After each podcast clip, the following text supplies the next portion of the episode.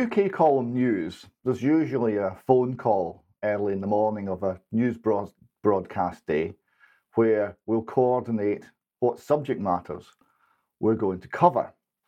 And if I say to Mike Robinson, Oh, today I'm going to be talking about events in Israel, there's always a slight but still audible sigh because he knows what this means. It means complaints and a lot of hassle. Now, we do it anyway because we feel it's important. We feel it's an important part of the world and it must be understood. But the process of doing this is, is unlike any other story. Uh, very commonly, and this is an area, a political area, a geographical area that I'm particularly interested in. Uh, so I tend to cover it quite often. And I will get emails of complaint. Uh, I will get emails of complaint from people who support the Palestinian position, and they'll be calling me a Christian Zionist. And I'll be getting emails of complaint from Christian Zionists um, calling me pro Palestinian and anti Jewish. And I, I often get them on the same day about the same report. It's a, a very tricky area to operate in.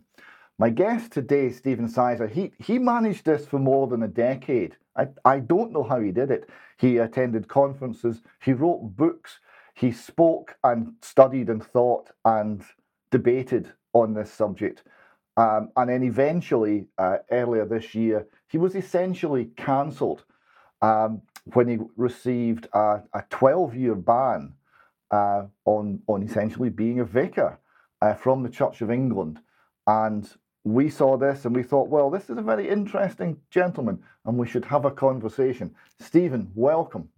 Thank you very much, David, for inviting me. We'll start, off with me. I've got lots of ground I want to cover, but we'll start, off with me with the actual decision against you. So I've got to hear a, a press statement uh, from the acting Bishop of Winchester, uh, the Right Rev- Reverend Debbie Sellin. Um, and she says basically, it refers to a tribunal which, um, a disciplinary tribunal that you attended.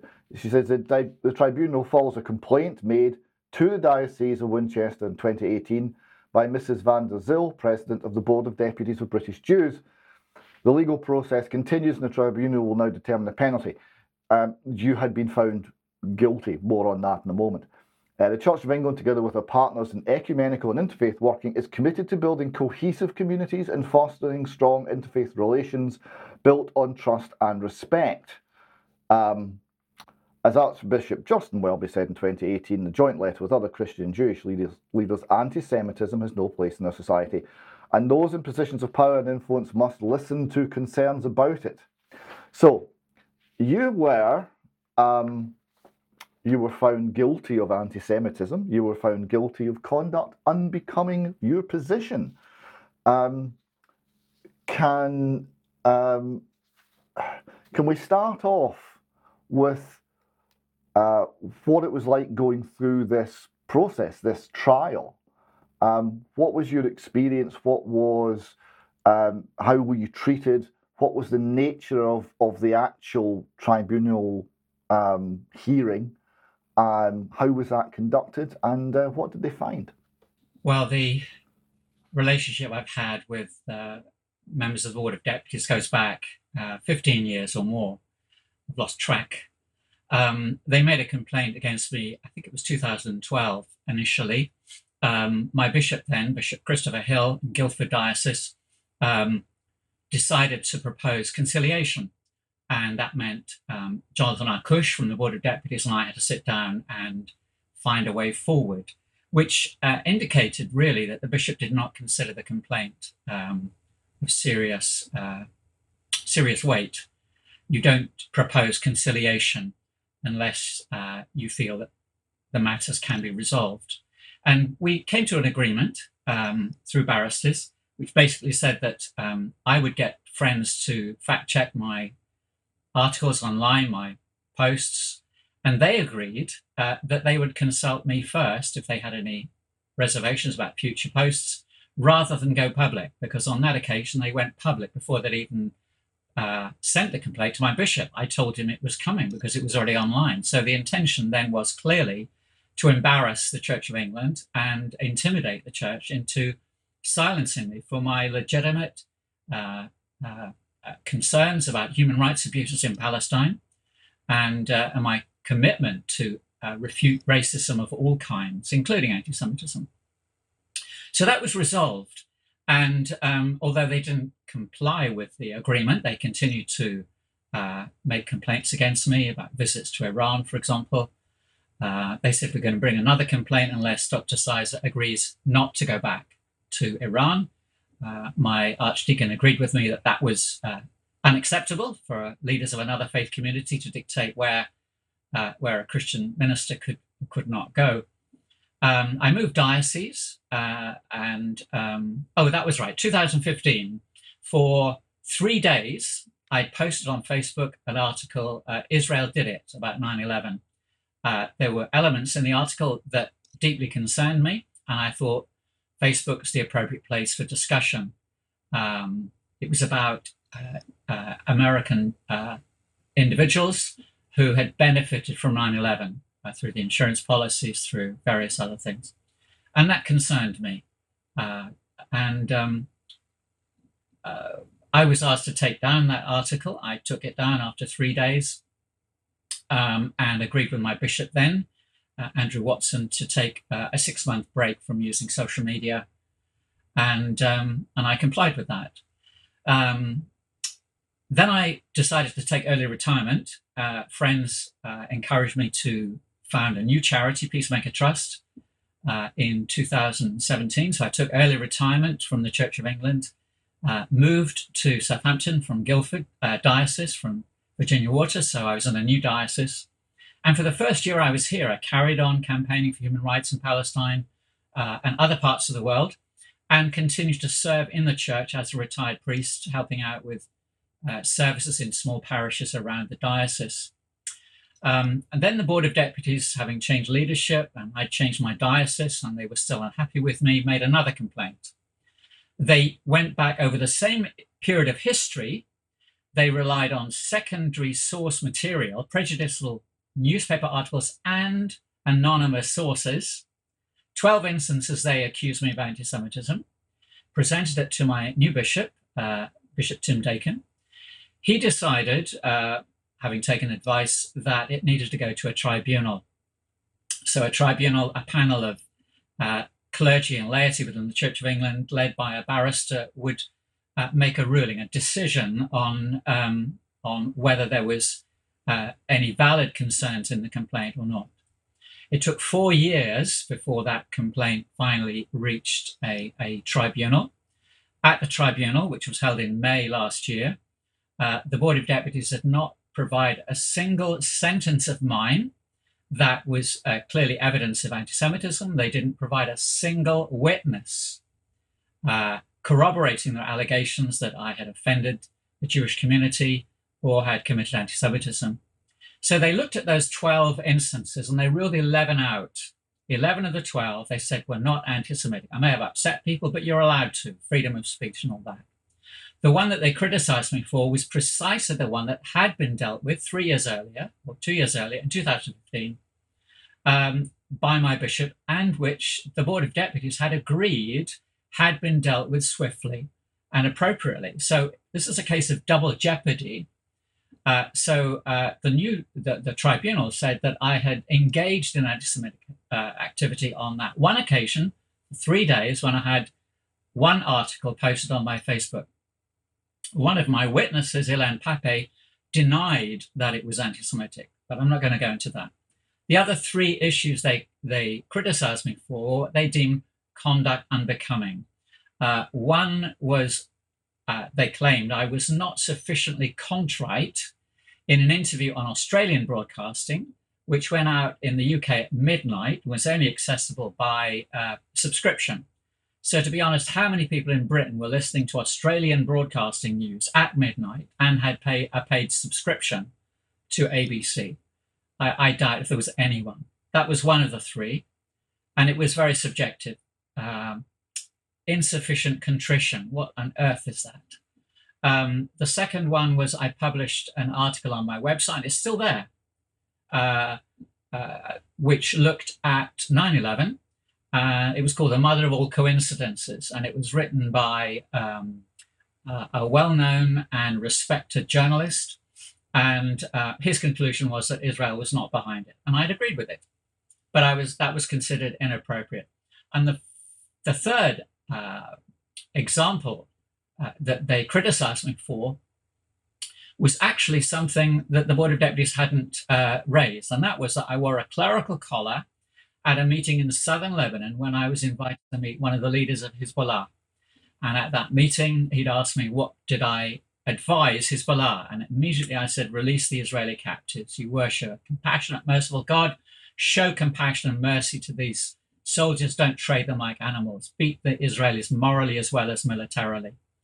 Um, but the tribunal felt that I should not have worn a clerical collar at such a meeting. They clearly hadn't consulted anyone in the Middle East because uh, my bishop at the time in the Middle East, Bishop Riah Abu El-Assal, Bishop of Jerusalem, uh, wrote them a letter basically rebuking them for their conclusions and insisting that he expected all clergy to wear a clerical collar at all times, especially in the middle of a war zone like southern Lebanon.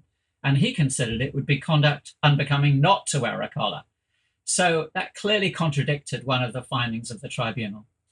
The tribunal was uh, in May last year.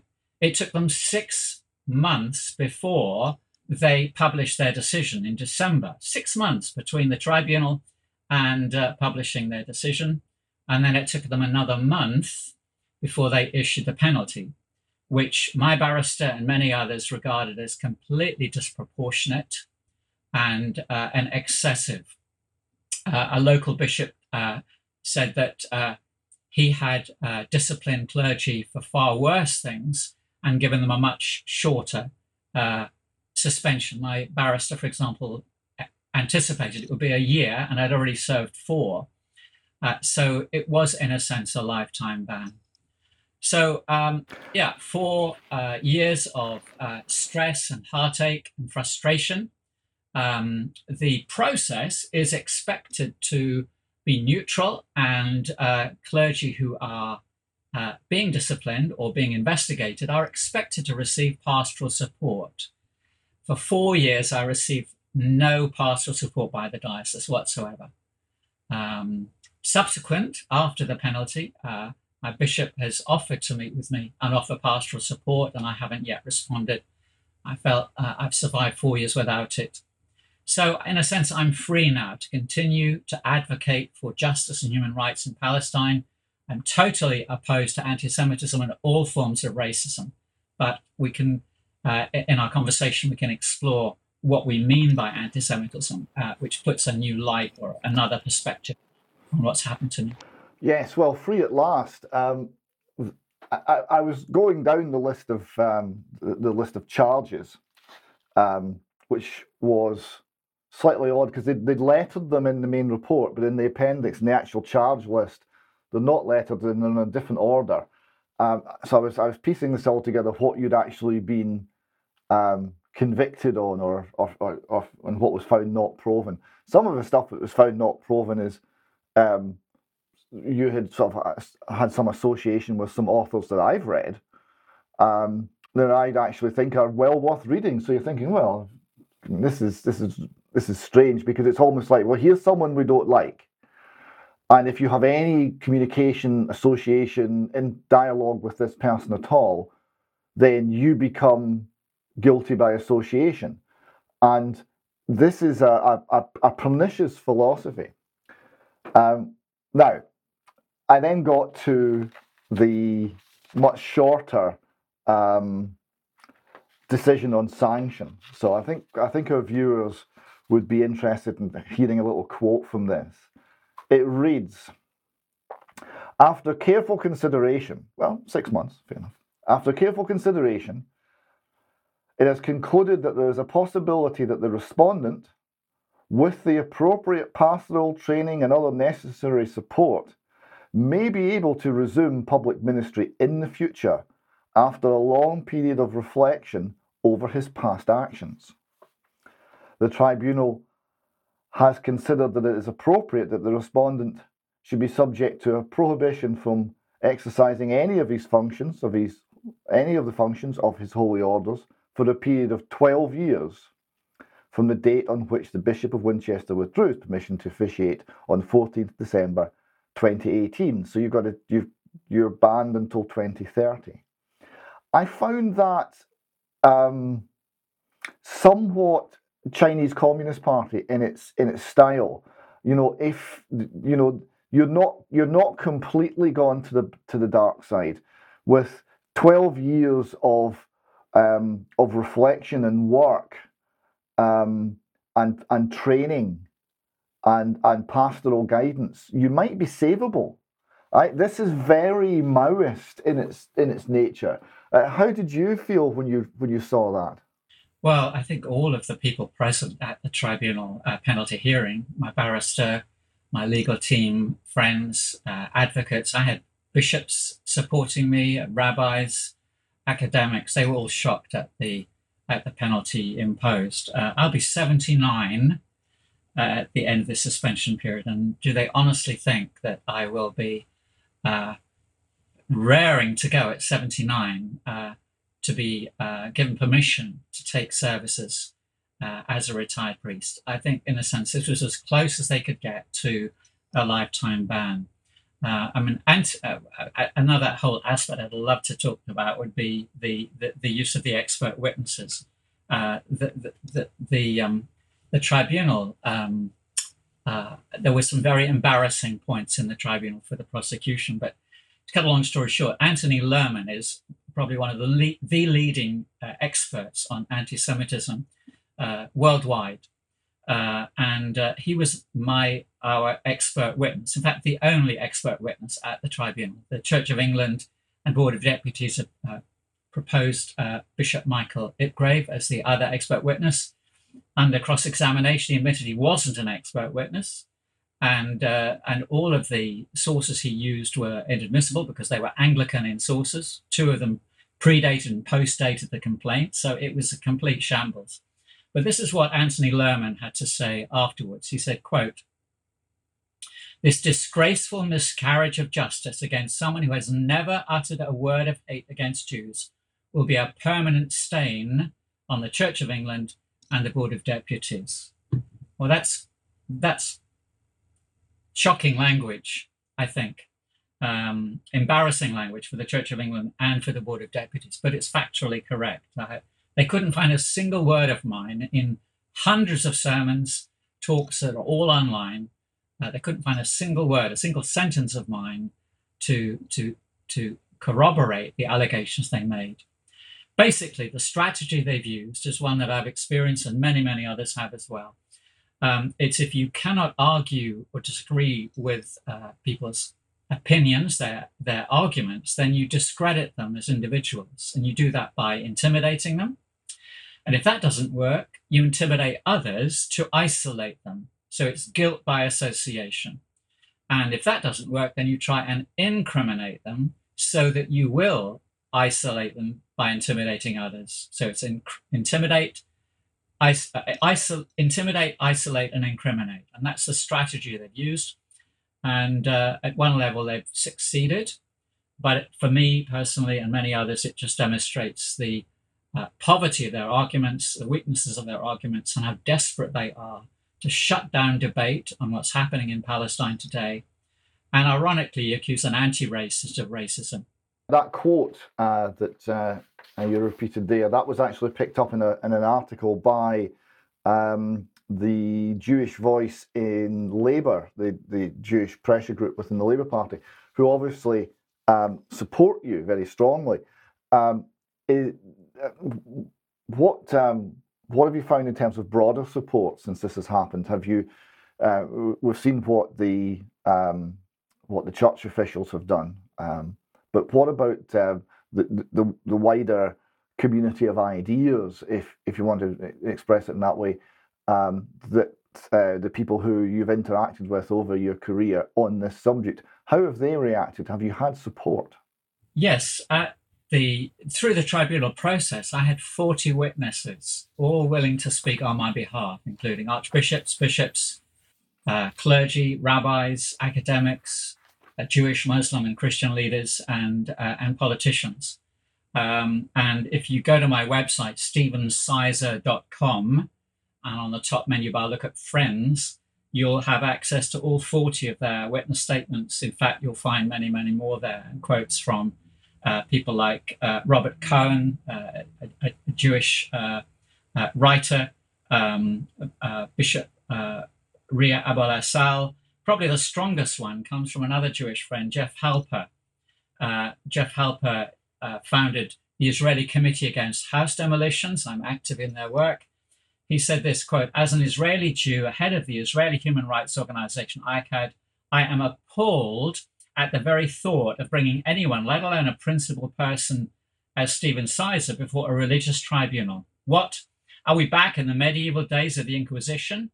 I can't speak for the Church of England, but Jews, the Board of Deputies, participating in a religious tribunal, their very thought is appalling. What has happened to us, Jews and Christians together? Are we, we willing to return to the dark processes of tribunals which have no legal underpinnings no genuine evidence or testimony conducted solely against people whose views we don't like, to besmirch and destroy people's lives just to prevent criticism of Israel. Uh, you know, he wrote that in May, and the findings of the tribunal really uh, bore out the truth of what he said. He said the charges against Dr. Sizer are untrue and trumped up, and you all know it. Anti Semitism, how do you possibly defend yourself against such a charge? Um, Let me say this plainly, he said. I've known Dr. Sizer for 20 years. I respect his moral position on Israel. I certainly respect his academic work on Christian Zionism, one of the most insidious and anti Semitic religious doctrines in modern history, profoundly anti Israel. I respect Dr. Sizer's willingness to go beyond the comforts of parish life to engage critically in an issue of central concern to us all how to prevent Israel from becoming the next apartheid South Africa. Um, in fact, he was urging me to disassociate myself from the tribunal and what he called an inquisition completely. Um, and he ended by saying, um, especially the Jews, for God's sake, in solidarity. Um, that was deeply, deeply moving. And in fact, it's been uh, viewed over 100,000 times online, that statement. So there's a lot of support out there, a lot of people who recognize uh, that um, what's going on is about cancelling uh, or, or, denying freedom, freedom of speech and human rights. We should maybe move on next to what is anti-Semitism. Right now, this is this this is also a controversial area. Um, we've reported on the UK column um, on the I, IH, IHRA working definition of anti-Semitism, which um, which our view, certainly my personal view, is somewhat of a reprehensible document in that it stretches out this definition to cover almost anyone, however, however well disposed you might be um, to Jewish people individually or Jewish people collectively. Um, the joke, of course, is that anti Semitism used to mean, an anti Semite used to be someone who didn't like Jews and is now someone the Jews don't like. Right, so this is getting at the issue. It's it's a it's a slur word. It's a term that's used to deplatform and isolate people and prevent them speaking out, prevent them being listened to, and prevent engagement in ideas and discussion. Now, um, we'll not. I'll not go into the, the, the weeds of this just now, but this this international um, uh, working definition of anti Semitism was appended to your trial. It was an Appendix B. So, this is obviously the standard that, that was being used to judge you. It's a standard that the, the British government has adopted. Uh, and as I say, I think it's a, somewhat of a reprehensible document. But what's your view of this definition? Oh, goodness. Um, well, let me take you through what happened to me in my, my tribunal when the complaint was made in 2018, the Board of Deputies accused me of anti Semitism, but they did not define anti Semitism in their complaint. We did. In my response, I used uh, the leading definitions of anti Semitism, which I think we would all agree with. It's a form of racism, prejudice, hostility, uh, enmity, hatred toward Jews because they are Jews. It's no different from hatred, enmity, hostility toward gypsies because they're gypsies, or blacks because they're blacks, or Muslims because they're Muslims. Um, so there was no definition. We included a definition. The complaint was actually lodged with the bishop uh, about a week before, or a week after, the uh, Church of England adopted, the House of Bishops adopted the IHRA definition. Uh, it seems to have been adopted by the Archbishop of Canterbury after a cup of tea with the uh, chief rabbi. And uh, there was no consultation at General Synod, and um, there doesn't seem to be any evidence that they took legal advice. Uh, and um, so when when the tribunal began the process, we insisted that we needed an expert witness present who would define anti-Semitism. Uh, we couldn't. We were told to agree with the Board of Deputies on a shared uh, expert. Um, we couldn't find one. I proposed Kenneth Stern, who wrote the working definition used by the IHRA. At the very and, and they accepted him, and uh, we were pleased about this because he opposes its use as a definitive statement. It's a working definition. It's a work in progress. It's unfinished. That was how he understood it. Um, at the very last minute, the Board of Deputies panicked and rejected Kenneth Stern.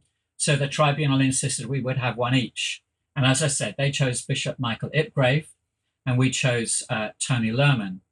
Uh, and um, they were both given instructions to define anti Semitism between the first instance complained of and the last instance. So something like 2005 and 2015, or 2000, yeah, 15, 16, 17, um, they were told explicitly not to, to use Anglican sources. Bishop Michael Ipgrave used three sources, all Anglican. The first predated the complaint, the third postdated the complaint. And when, under cross examination, his case arguing that the IHA definition should be used retrospectively over the whole period, uh, when under cross examination his case collapsed, and he admitted he wasn't an expert and therefore shouldn't have been there, uh, the barrister in charge, the chair, turned to my barrister and said, Well, will you please define anti Semitism for us? And we thought the case had collapsed at that point. So uh, Tony Lerman said, Well, if you'd asked me to do that, I would have written you a paper.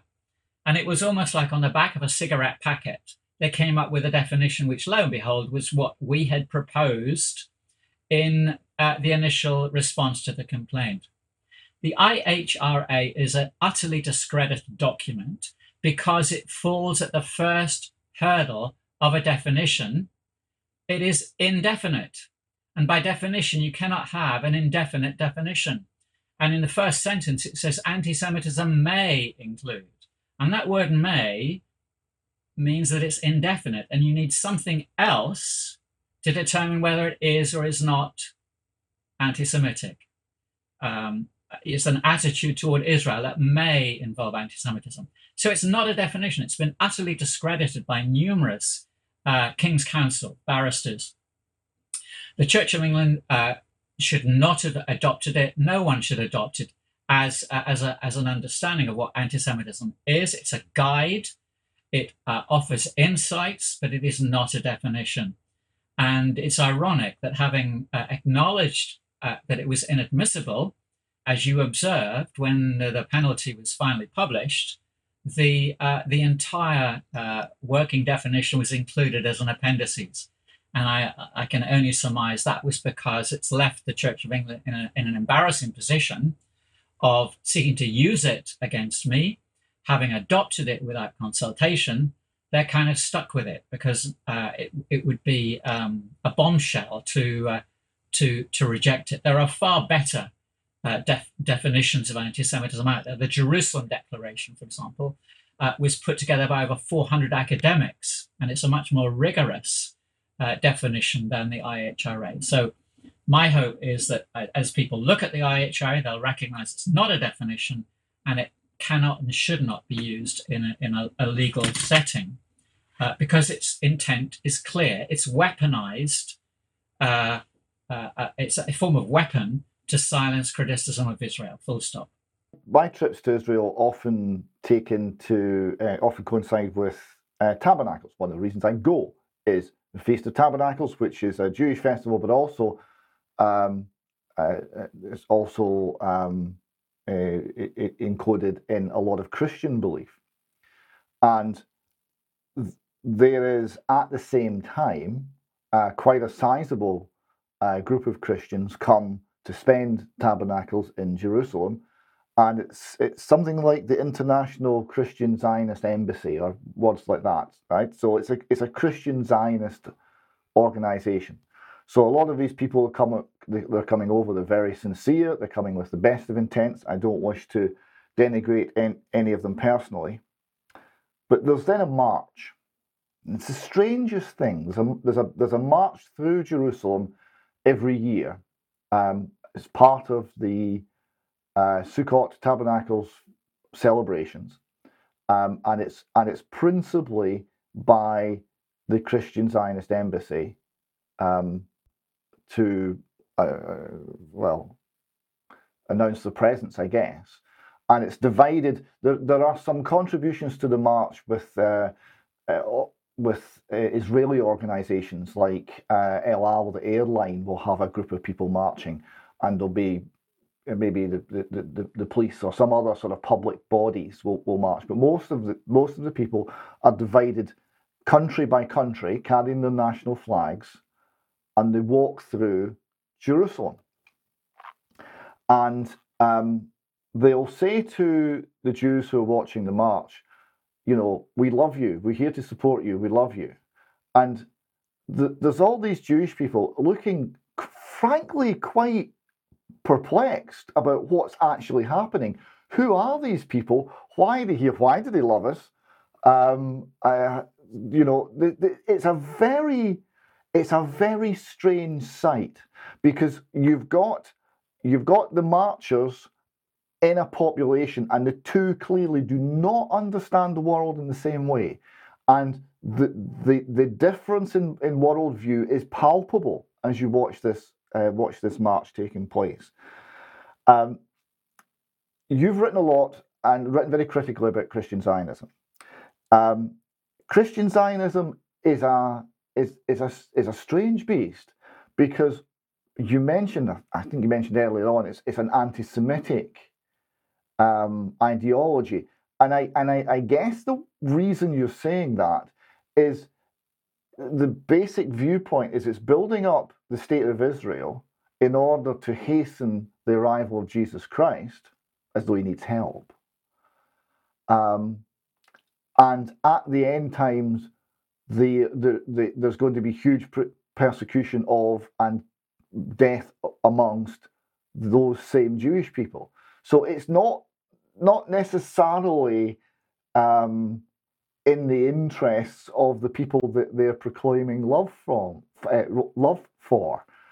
Um, so there's this odd.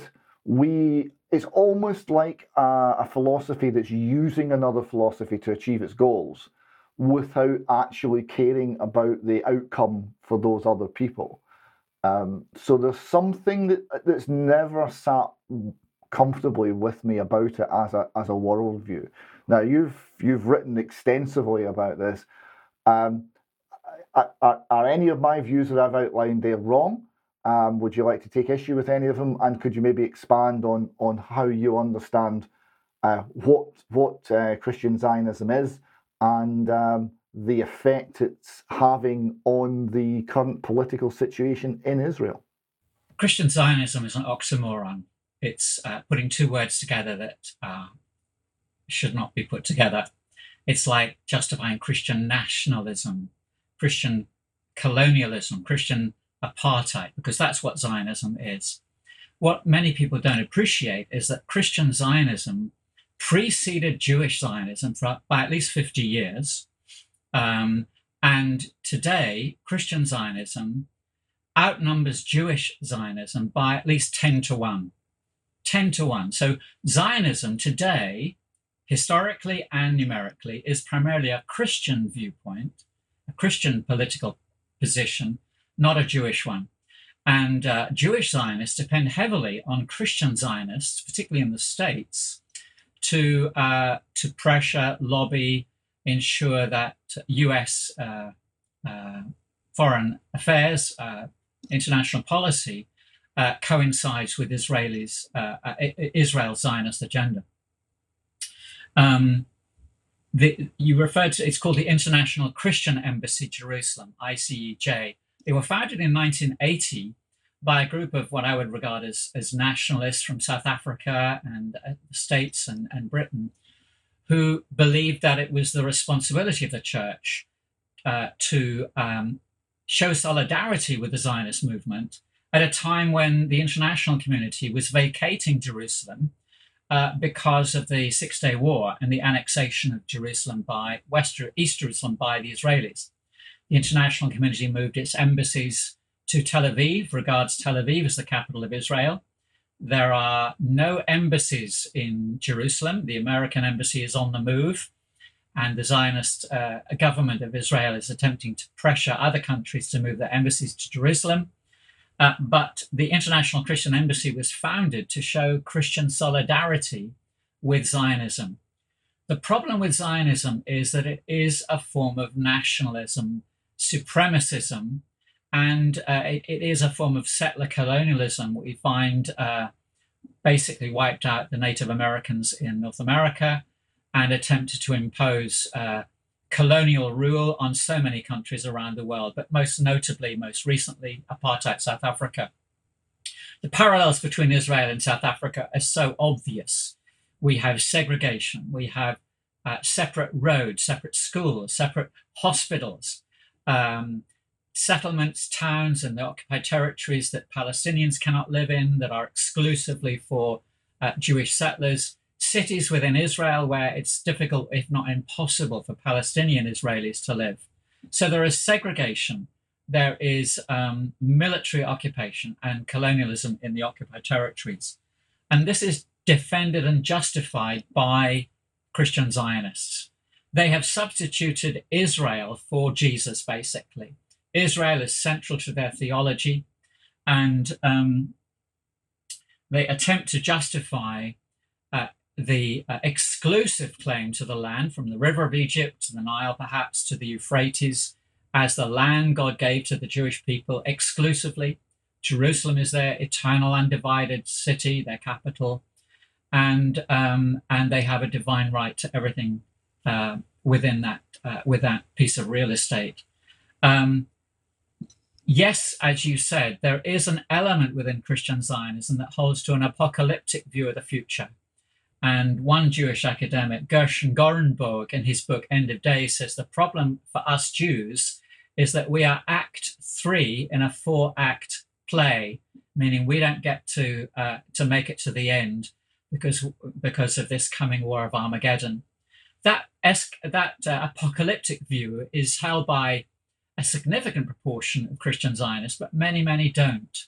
Uh, my concern uh, in, in saying that is that Christian Zionism is essentially anti-Semitic is in in the sense that it is stoking animosity with other faith communities, with Muslims, uh, with the indigenous Christian Palestinians, and it's it's not a peaceful um, approach to reconciliation. It is an exclusive claim to the land. Uh, the best thing that the Palestinians can do is leave uh, and, and, or submit under uh, a Zionist control. So it is fueling the tension in the Middle East. And uh, if you know, if I genuinely care for my Jewish friends, the last place I'd want to, to send them uh, is, Palestine. Certainly uh, not to steal other people's land, demolish their homes, and deprive Palestinians of their human rights. That is not the way forward. Uh, and that's why uh, I oppose Christian Zionism very strongly.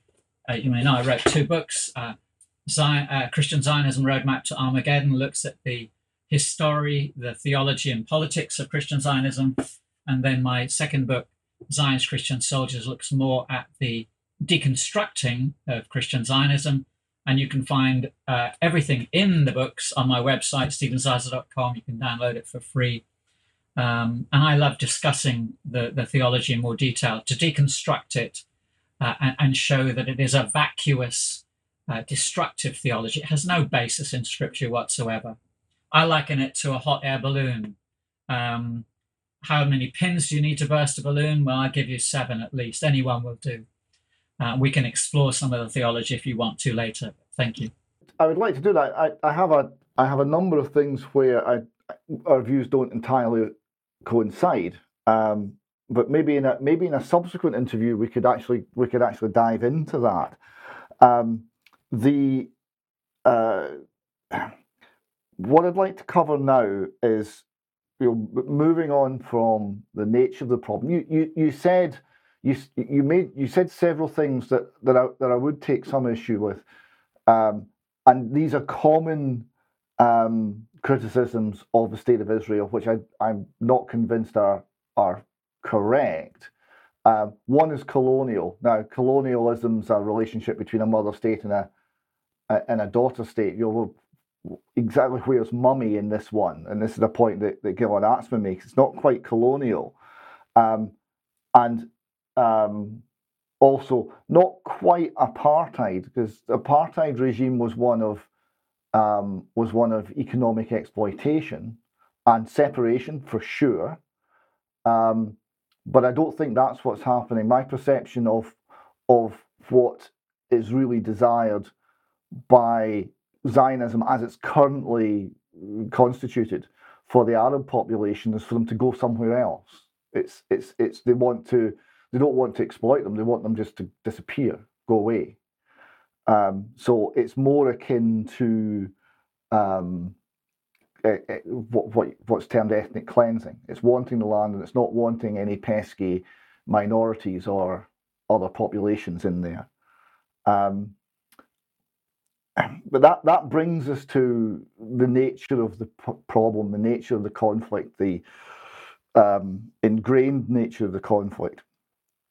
Um, for a for a long time, as I've as I've travelled in and out of Jerusalem and and, and spoken to people over there, uh, I've watched opinions harden. I've watched um, people who were very moderate in their views become much more strident, much more hardline um, through the cycles of of of violence, intifada, wars. It, it just seems to make the situation steadily worse. Um, and of course, one of the aspects of this that's been happening all the time is the is the slow erosion of any possibility of a two-state solution. Whether that was ever really on is maybe open to some question, but I I don't think it's viable now. I don't think it's been viable for some time.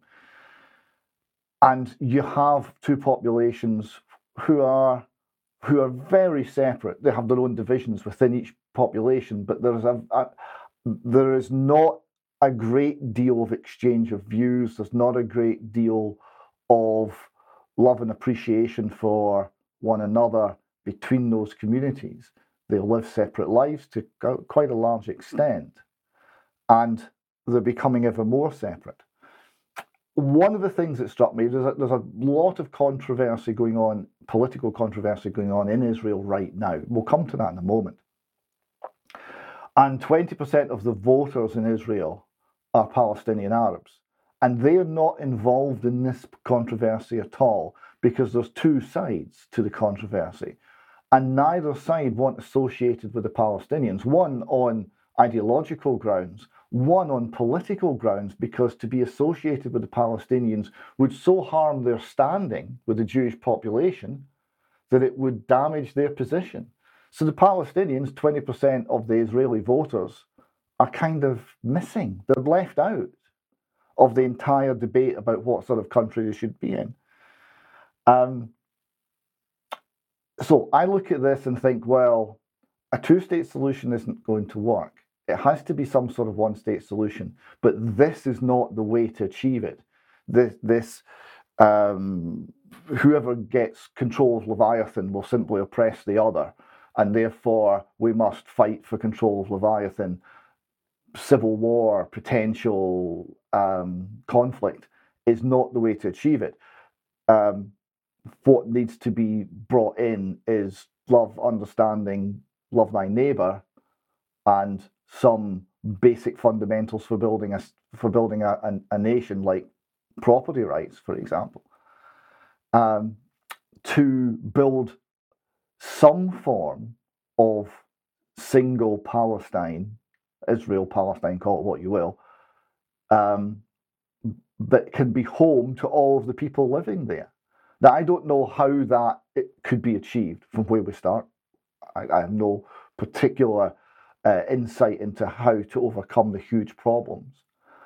But what I'd ask you to comment on is do you agree that it's, if there's going to be a solution, it's one state, not two? And do if you do, is there any um, is there any are there any voices currently speaking out about how that might work, how that might be brought about? Yes, I, one democratic state is the only way forward. Uh, there's no, no, uh, there never was really uh, any possibility of uh, two states living side by side because the conflict, if we call it a conflict, was never uh, one between two equal parties. Um, I think it, the way forward must involve looking back and seeing where we've come from and addressing the injustices of the past uh, to make sense of the present and have any hope for the future. Um, I, I, do believe uh, we are dealing with a settler colonial enterprise. Certainly, in the uh, before the founding of the State of Israel in 1948, uh, it was definitely a European settler colonial enterprise uh, sponsored by European powers, Britain through the Balfour Declaration, France, the States, both by Philo-Semites and anti-Semite, anti-Semites. The Philo-Semites believed that uh, having uh, a Jewish presence in the Middle East would further their own colonial aspirations. Britain and France went to war partly in the uh, late 18th, early 19th century over Palestine. Napoleon 1799 was the first world ruler to promise the Jews a homeland uh, because he wanted their help to defeat the British. In 19, uh, 1917, uh, the Balfour Declaration was published by the British government to preempt a German declaration promising the Jews a homeland uh, because we wanted the uh, Zionists to support our uh, fight against the Germans. The problem was we'd already agreed with the French in 1915 in the secret Sykes-Picot Agreement. We were going to split Palestine between our two empires. So it was very much a colonial uh, enterprise as Britain, France, and other countries were expanding their colonies around the world. What it has become is an apartheid state. Uh, it is about exploitation and not just about ethnic cleansing certainly Human Rights Watch, B'Tselem, the Israeli human rights organization, Amnesty International, War on Want have all declared we're dealing with apartheid, as have uh, significant numbers of leading South African uh, clergy and politicians. Um, Israel is exploiting uh, the Palestinian uh, population through cheap labor. Palestinians living in the occupied territories, as long as they're married, over 30, can uh, can apply for work in Israel. They do the cheap labor work on the construction sites. They have to get up about four in the morning, get through the checkpoints at six. They work all day as day laborers and they're out before nightfall. Uh, Israel is exploiting the water under the West Bank, the aquifer. Uh, it's uh, stealing the land, obviously, and it's dumping its pollution and its waste in the West Bank. So it's very definitely exploitation as well as um, in the more extreme uh, elements within the government today, we're dealing with ethnic cleansing.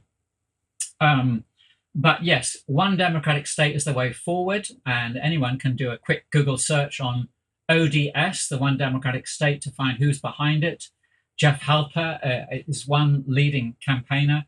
Uh, Haim Bresheeth, uh, our friends within the Jewish uh, Network for Palestine, uh, Convivencia.uk is another organization that brings Jews, Christians, and Muslims together, campaigning for one democratic state. Um, it is the way forward, but uh, it does require a change, uh, particularly within within uh, Zionist uh, um, perspectives, and that will only occur when there is sufficient pressure from the international community through boycotts, divestments, and sanctions. I mean, I liken the issue to um, a child visiting the grandparents, and the grandparents um, spoil the grandchild and say, Have a sweet, dear. And you give them the cookie jar, and uh, they stick their hand in the jar and they can't get their hand out because they've got hold of three sweets and they've got three sweets in their hand and they can't have all three. They can only have two. If they let go of one of them, they can get their hand out and enjoy two. What are the sweets? Israel wants to be a democracy. Israel wants to be a Jewish state, and Israel wants all the land, the West Bank, Gaza, Golan. It can have two, but not three. If Israel gave up the West Bank, that's a two-state solution. Israel, Israel and Palestine, settlers in Palestine can go back and live in Israel or live under Palestinian control. And as, as you referred to, Israeli Palestinians, they can live as a minority within a Jewish democracy. That's the two state solution. But will Israel give up the occupied territories? No. What is the alternative? The alternative is to give up being a Jewish state. That's the one state solution all the land, equal rights, Jews and Palestinians. But Israel is Israel going to give up being a Jewish state? It's not going to do that yet. What's the alternative? It's for the international community to say Israel's not a democracy. It holds the West Bank through brutal military occupation, home demolitions, using live ammunition against civilian population, um, curfews, uh, annexation. Uh, it's it's it got all the land. It's a Jewish state, but it's not a democracy. And so our role in the wider community is to use boycotts, divestment, sanctions, non-violent, peaceful ways of pressuring Israel to recognize that if it wants to be a democracy, it must share equal rights uh, with Palestinians. The American Civil War was fought over precisely the same issue. Was America going to be two states or one? Slavery in the South, freedom in the North. It took a war to bring about a change. Um, other parts of the world have seen that change much more peaceful, a peaceful transition, as we've seen in South Africa with the end of apartheid. And that's that was largely because of the impact of boycotts, divestments, and sanctions. So I believe that one democratic state goes hand in hand with BDS. It's the only way forward if we are to avoid another Holocaust, another Shoah, or another World War as a quick aside, I think if you look at some of the things that Lincoln was saying before the outbreak of the American Civil War, it was about tax initially and and control and power. It became about slavery later on for other reasons, but the um, the the, contradiction between we're going to have a state that is Jewish and democratic. It's never made any sense to me because a democratic state is whatever the, the demos wants, it's whatever the people choose. So you can't then say, you know, you can't then say, well, it has to be Jewish because the people might not choose that. So it, it was always a contradiction. And obviously, there's, and Gilad Atzmon has written extensively about this, there's a big contradiction about what Jewish even means because is it referring to an ethnicity? Is it referring to a religion? Is it referring to a cultural identity? I, or is it referring to one of those three, whichever one you're you're not looking at? You know, because people will claim to be uh, to be Jewish, but to be atheist. So it, it can't be a religious basis. Um, people will claim to be Jewish when they're or emigrated in from say Ethiopia, and there's clearly the clearly there's a clear uh, ethnic divide, uh, but they're Jewish. So it's a very difficult concept to pin down. Um, and then you're saying it must be also be democratic. It's a very it's a it's a strange basis for a country, actually, a very ill-defined basis for a country. Um, that brings us to the current events in, in Israel. Um, we're seeing, uh, I think, serious, I think, serious discussion about the possibility of a civil war within Israel, within Jewish Israel. We've got a split between um, a populist, generally characterized as right wing, but certainly nationalist um, uh, viewpoint that that feels that feels that the left wing has uh, got into institutions within Israel, particularly the courts, and is subverting the will of the people. It's not being sufficiently Jewish or sufficiently democratic, and it wants to be more of both. You've got on the other side um, the, the Jews who believe that the, the nature of the democratic state is, is dependent upon checks and balances to prevent the excesses inherent in democracy from taking over, uh, to maintain the rule of law, to maintain um, rights, and uh, that the attack on the judiciary, the power of the judiciary by Parliament, is an attack on the very foundations of the state. So you have here all the all the essential elements for a genuine civil war because you have a conflict over who controls Leviathan, who controls the state. As I mentioned earlier, the absence of the 20% of, uh, of voters for this parliament who are Palestinian Arabs from any part of the discussion, any part of the protest is very stark. And I think that says something about the direction of travel in, in, in the uh, Israeli Jewish community. Um, they're not looking to include the Palestinians. They're not. It's, it's they're, they're just not part of the discussion. Um, you have well armed and militarily trained people on both sides of this argument as well. So, a civil war, although it maybe seems a far fetched just now, I'm not convinced it's actually out of the question. And you're seeing huge numbers of people in the streets and the start of some pretty low grade, admittedly at the moment, violence, but some violence nonetheless. And you're dealing with such deeply held beliefs. You're dealing with beliefs that will propel people to violence, be they religious beliefs, be they philosophical beliefs, but they're very deeply rooted. They're, they're, you're talking about people's worldview. So, how do you see things moving in Israel just now? Do you think it's coming to a critical point? Uh, do you have any view as to which direction the society is going in, which which side is going to get the upper hand?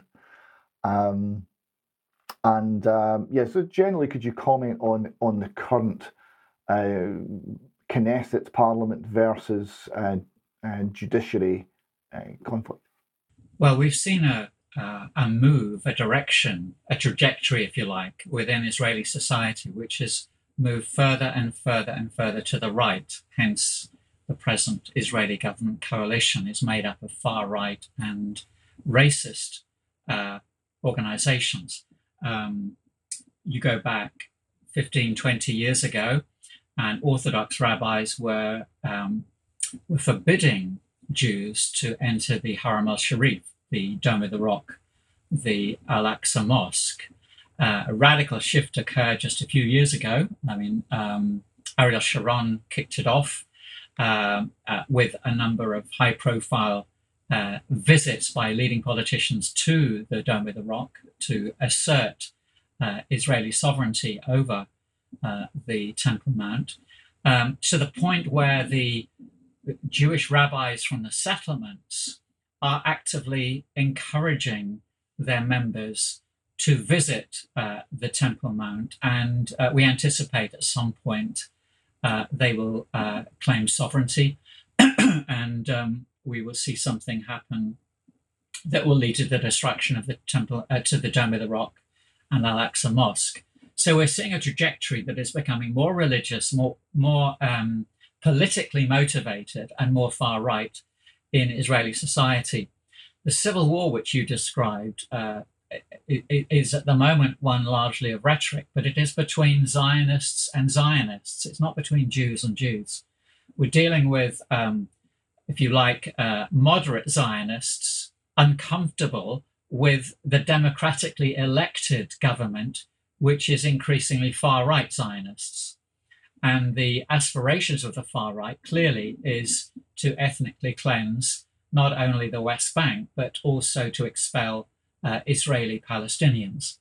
Uh, but within Israeli society, you've got, I think, at least 40 different political parties. Many of them don't have any uh, serving members in the Knesset, but you have the far left communists, you have the anti Zionists, uh, you have the ultra Orthodox who don't ac- acknowledge the government of Israel. So you've got a number of distinct groups within Jewish society or Israeli society that don't regard themselves as uh, either they've chosen not to be represented or do not feel represented by uh, the Zionist uh, uh, political parties that are presently in the Knesset.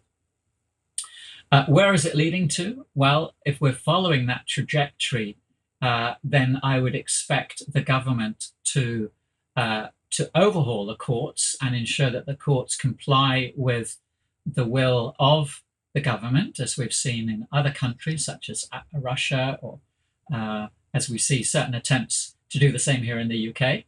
Um, I think that we're going to see more of that. The question is whether Netanyahu can maintain his coalition, his grip on Israeli uh, society and politics. Whether we will see a, a, an, a, an, active uh, conflict within Israel between uh, moderate Zionists and uh, uh, and the far right, I don't know. I hope not. I hope that uh, the that through democracy and through pressure from the international community, we can bring Israel to its senses and recognize that its future uh, is one that depends upon how it treats the Palestinians, whether they're Israelis or uh, those living in the occupied territories.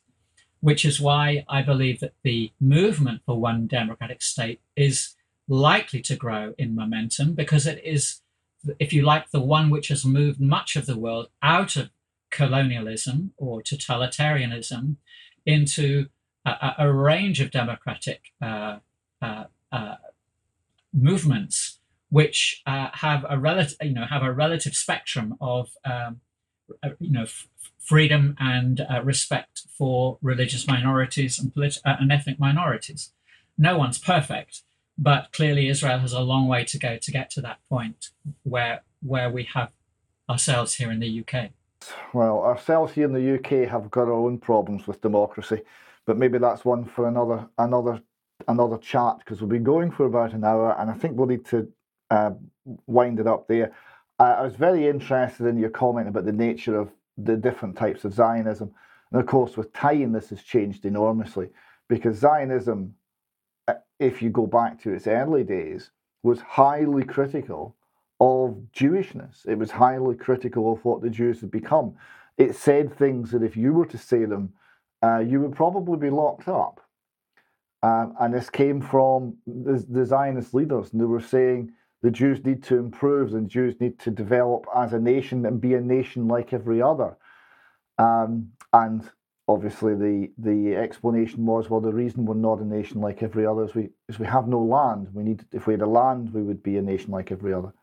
But that's not proven to be the case. Um, the, the, there, there are still unique problems um, in a in a unique country. And uh, like you, uh, Stephen, I hope to see peace there. Um, I hope to see the rule of law there. I hope to see people being able to have quiet, peaceful occupation of their homes, um, irrespective of their um, uh, their religion or their ethnicity. Um, and um, I hope very much that discussion like this um, um, discussion between different views, discussion between people who um, have different interests can help bring that about. Because um, what I've seen since I've been traveling there is 25 years now, is that every violent act simply breeds more violent acts and the situation worsens and worsens. And I fear for it. Um, I'm very fond of the place and I, and I fear for the people there and uh, I hope that um, things work out better than I am concerned they might. Um, but um, till we speak next time, and I hope there'll be a next time, Stephen, I want to thank you for your time today. Um, I thank you for your analysis on, on this and and for all the work you've done in in examining things uh, such as Christian Zionism, examining philosophies, holding things up to criticism. It's important work. It needs to be done. It needs to be debated. And until we can do this in more detail, Stephen, thank you very much.